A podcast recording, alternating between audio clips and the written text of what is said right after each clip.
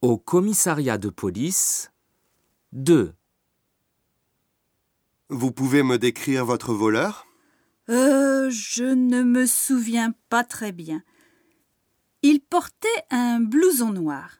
Non, il était bleu. Il avait un jean, je crois. Et il était comment physiquement? Il avait les cheveux courts et il n'était pas très grand. Un mètre soixante-dix environ.